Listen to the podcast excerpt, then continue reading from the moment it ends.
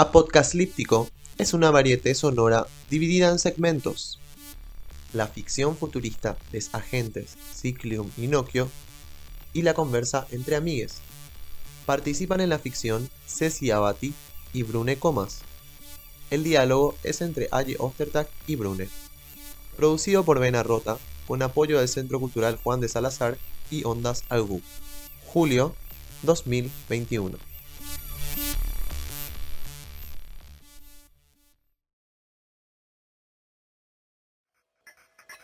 Episodio 3. Injusticias y ausentismos.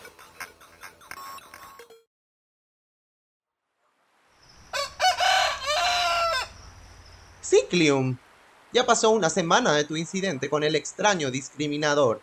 La noticia ni siquiera ha sido replicada una sola vez el día de hoy en las redes sociales. Impresionante. Hasta parece que el concepto de memoria a largo plazo ha sido totalmente anulado de este entorno social. No quiero presumir, pero yo te dije que la ineficaz justicia no daría curso a la investigación y todo quedaría en la nada.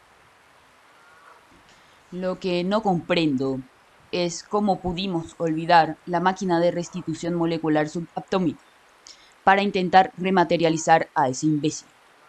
Pero bueno, nadie me dice drogadicto. Todo pasa por algo, Ciclium. Es el destino. Tan solo unos días aquí y ya te pones metafísico. Bueno, aparentemente ya es tiempo de retomar la misión. Esta experiencia, por más traumática que fuera, nos ha permitido entender un poco mejor cuán fácil es encontrar impunidad en este lugar. Pero, ¿dónde podríamos ir para intentar entender mejor la inoperancia de la justicia?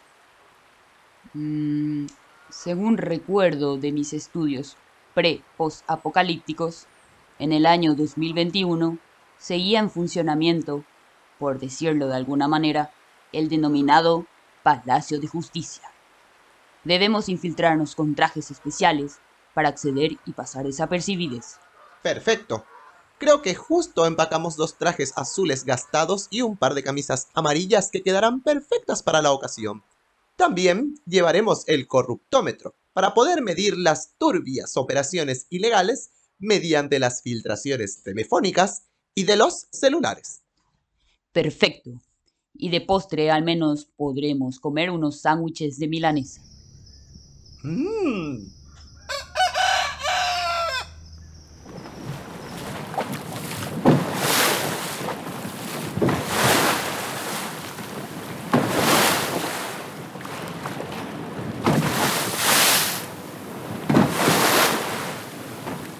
Muy amable, buen hombre.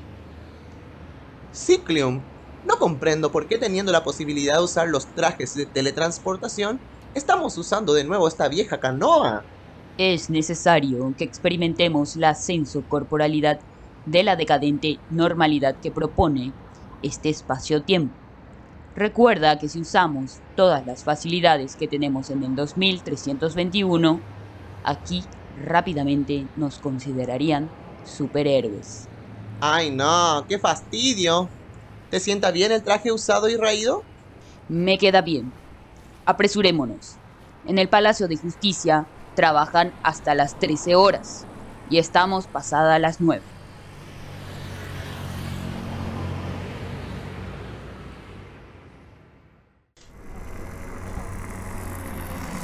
¡Wow! Nokio, no finja sorpresa. Este edificio es decadente, pero por lo menos por fuera se ve un poco limpio.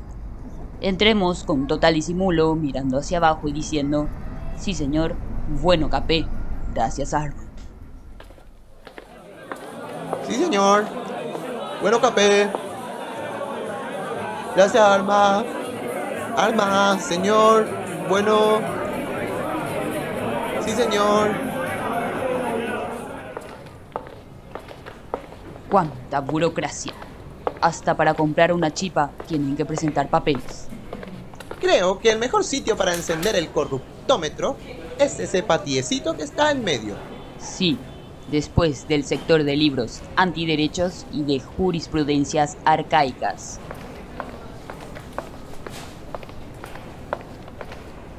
Muy bien, Ciclium. Es momento de encender esta cosa. A ver, Primeramente intentaremos verificar cuánto es el porcentaje de acuerdos ilegales que se están llevando a cabo ahora mismo. Bueno, ahora lo programé.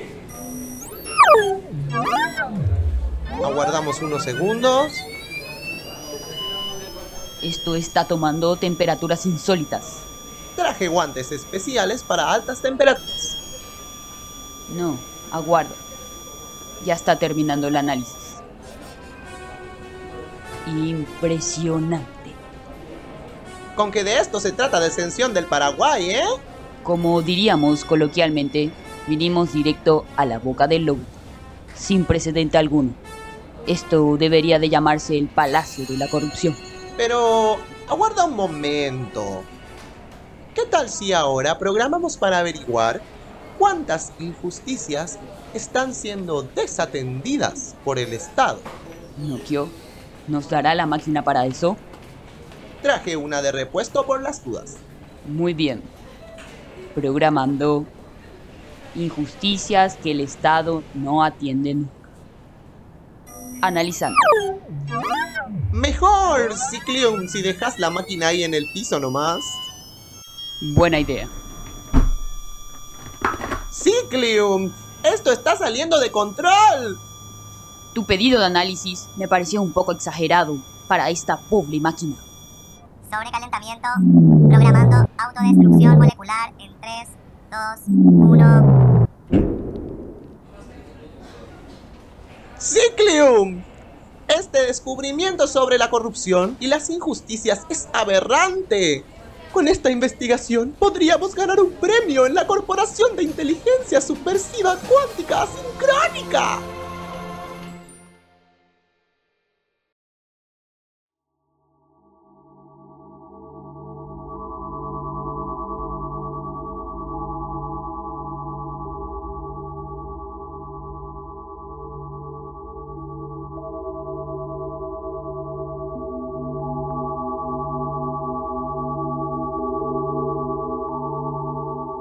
Capaz el ausentismo desde esta metáfora de que así como eh, existen familias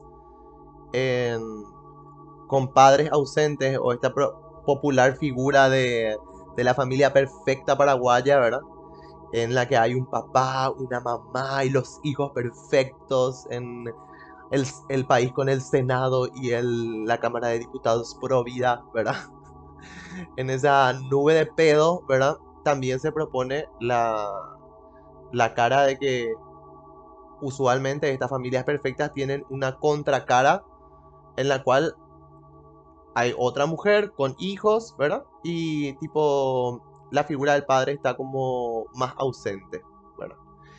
Inclusive se puede reconocer que uno de los problemas legales más comunes en nuestro país es el tema de la prestación alimentaria y que muchas veces eh, no sé, hay mujeres que tienen que estar batallando con abogados, con esto, con lo otro, para que pueda, para que pueda cubrir las necesidades de su hijo. Madres solteras, que este es básicamente un país de madres solteras.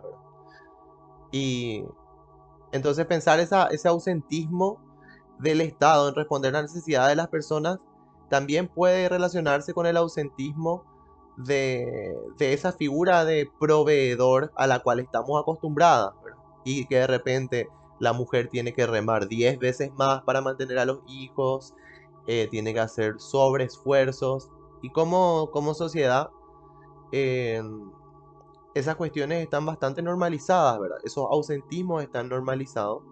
La prestación alimentaria es el tercer proceso más demandado en la justicia paraguaya. O sea que es está claramente, así como decía, bastante normalizado que el papá está completamente ausente, o sea, el papá le impregna a la, a la, chica, ¿verdad? Y se abre y no hay ningún tipo de consecuencias. Y cuando, cuando la mamá busca que, que, que él tome responsabilidad, eh, no hay respuesta, no hay respuesta. Entonces, las madres solteras tienen que, eh, o sea, tienen que llevarle a corte a, estos individuos para que ellos se, se responsabilicen de sus hijos, ¿verdad? Y eso no solamente pasa en, de, no sé, relaciones así casuales o nada. Hay gente que, que, lucha con sus ex esposos, o sea, es algo completamente normalizado que el hombre se, se, se abra y, la mujer se quede sola.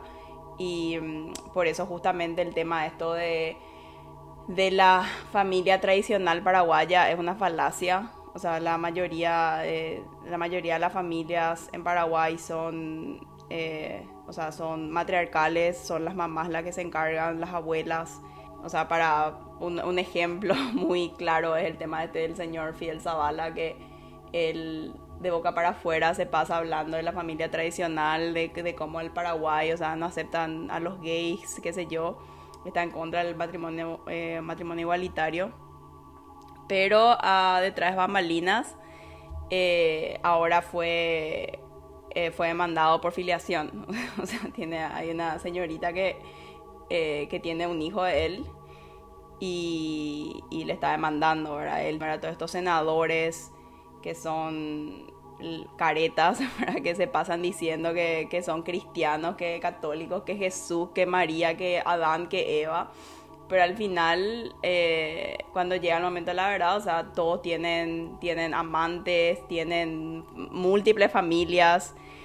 Eh, es, es así, algo totalmente normal. O sea, el hecho de que, de que un paraguayo, un señor paraguayo tenga varias familias es algo que se que, que, que, que todo el mundo sabe que existe, que, que no sé, desde en todos los estratos sociales ocurre esto. Y bueno, eso es de parte de la paternidad, ¿verdad? Y es súper es súper loco nomás como, como hay una relación, digamos, con esta propia historia que nos narramos, que de repente nos dan permisos para este ausentismo. Pensar también en que este, esta situación social que vivimos ahora de padres ausentes, de Estado ausente, no es una, una cuestión así que, que es sempiterna, ¿verdad? sino que nosotros construimos una narrativa en la cual avalamos a los varones de tener muchas mujeres después de la guerra porque teníamos que repoblar la patria y toda esta historia así fantasiosa de que entonces él es varón y todas las chicas de la casa le tienen que cuidar y le tienen que dar eh, la comida ahora y le tienen que lavar la ropa y él es valioso porque es el varón. Toda esa construcción mitológica que tenemos que derribar porque es un lugar súper, o sea, súper patriarcal y encima eh, está nos, está pasando factura como sociedad también, ¿verdad? No, estamos viendo que, que nuestra... Toda, toda, esta, toda esta historia de que el hombre tiene que tener todos los permisos está perpetuando un machismo a un nivel, a un nivel eh, que ya raya lo inhumano, ¿entendés? Lo que, me, lo, que me, lo que me parece también es que este ausentismo así como del Estado y el ausentismo familiar eh, de la figura paterna también es como una como una cicatriz, digamos, o como una consecuencia, ¿verdad? De de una total de un total abandono a a una cuestión de analizarse o de querer estar bien. Como la vez pasada conversamos, ¿verdad? Que es muy probable luego de que nuestros padres no hayan tenido tiempo de trabajar en sí mismos porque ya tuvieron hijo al toque. ¿verdad? O sea, la generación que viene antes de nosotros viene otro sistema productivo en el cual tenían que tener su carrera terminada, trabajo, esto, lo otro, lo otro, lo otro, tener, tener, tener, ¿verdad? Eh, que estaban atravesados por, por otros valores. Eh, sin embargo, todo, todo ese poco trabajo en uno mismo, todo ese, toda esa cuestión así tan desatendida, de, cómo, de lo que produce que tener una figura ausente. A veces pienso, toda esa gente que estaba tranquila en su, en su comunidad, por ejemplo, ¿verdad? Volviendo a este tema de, lo, de los compas, de las compas indígenas y compas indígenas que están aquí, que estaban en su comunidad en una normalidad, eh, se ven violentados, ¿entendés? se le sacan todas las cosas, se le queman las cosas, y cuando piden respuestas nadie les responde. Entonces, Me parece que, que hay ahí como una, una frivolidad o una insensibilidad a la necesidad del otro, a la necesidad básica del otro. Y ahí es donde, donde me parece que como ciudadanos capaz tenemos que ponernos un poco más disponibles a escuchar porque no, no puede ser que, que estemos permitiendo que esto ocurra de manera sostenida en el tiempo como viene siendo. Hoy, hoy eh, ABC eh, posteó un eh, posteó, o sea, publicó un, una editorial que es así la editorial más facha que podés publicar, eh, que se llama Los indígenas no están por encima de la ley, que es también algo de lo que estuvimos hablando eh, antes, eh, el hecho como la ley siempre, siempre hay que respetarla en teoría, ¿verdad? Pero obviamente, ¿quién, ¿quién está detrás de la ley? O sea, ¿cómo podemos respetar la ley si sabemos que, que, que no, no hay justicia real?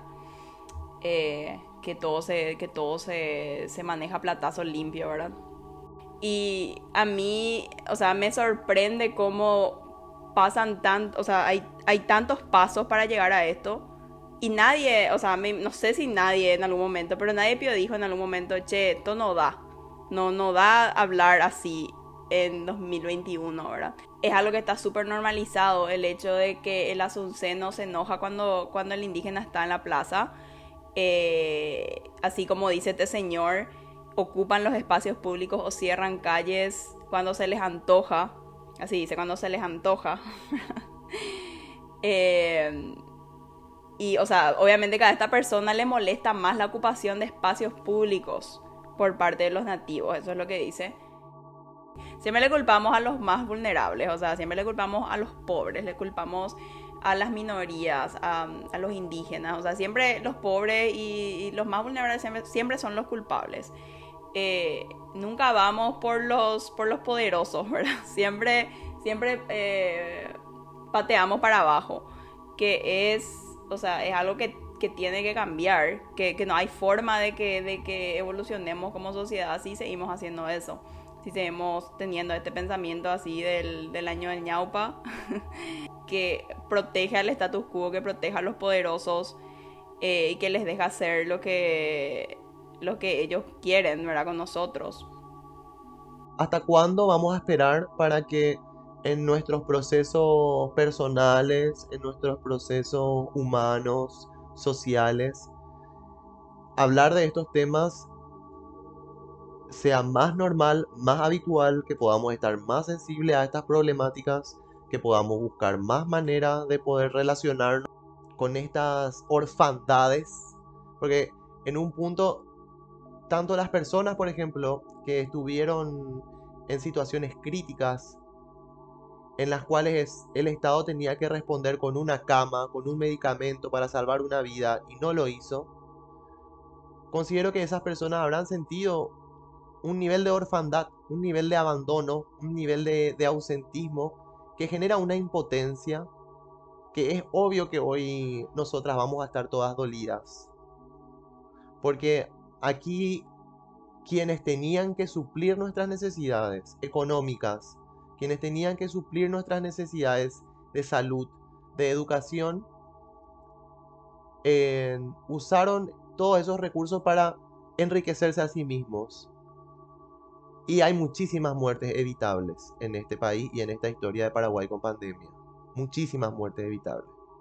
Entonces, ese ausentismo que tuvo el Estado en ese momento y el ANR nunca más que vamos a instalar, vamos a instalar el ANR nunca más, es una respuesta a ese ausentismo. Yo, en serio, algo que, siempre pienso y espero, ¿verdad? Que, que, esta, que el tema de la pandemia nos, no, nos dé más empatía que, dejemos de, culparles, como siempre, o sea, al, pobre, que dejemos de culparle a, la gente más vulnerable, a los grupos más vulnerables, de que el pobre es pobre como quiere, eh, porque quiere, o todo este tipo de pensamientos que, que, nos metieron desde siempre. Y mm, en serio, empezar a, a cambiar eso y, y, de tener más empatía entre nosotros, de como una comunidad en serio no dejarle a los colorados que hagan lo que quieran, que no dejarle a, a los ricos que sigan haciendo lo que quieren. Involucremos, sí, que, que no, que no, no, no sigamos replicando esta cadena de ausentismos. Eh, no, no te digo que pongamos el 100 o el 0, ¿verdad? Pero capaz de habilitar esos relacionamientos más, más cómplices. Tendríamos que ser cómplices de, de otros que, que están pasando por esta misma orfandad ante el Estado o orfandad de, de posibilidades.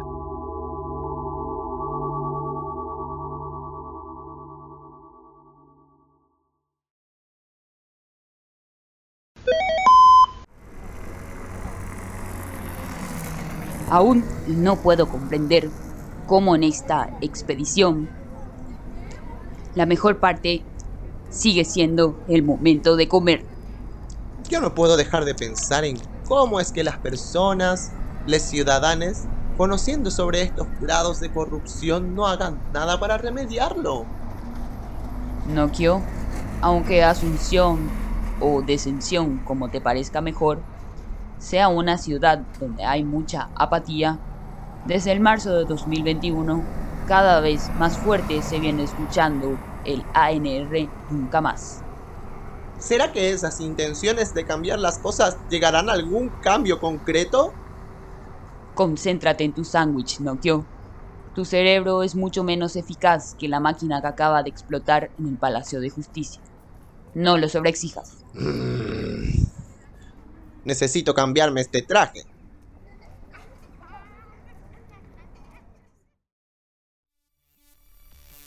Si te gustó este podcast, compartilo con tus amigues. Seguinos en redes sociales y para más contenidos ingresa a www.venarrota.com.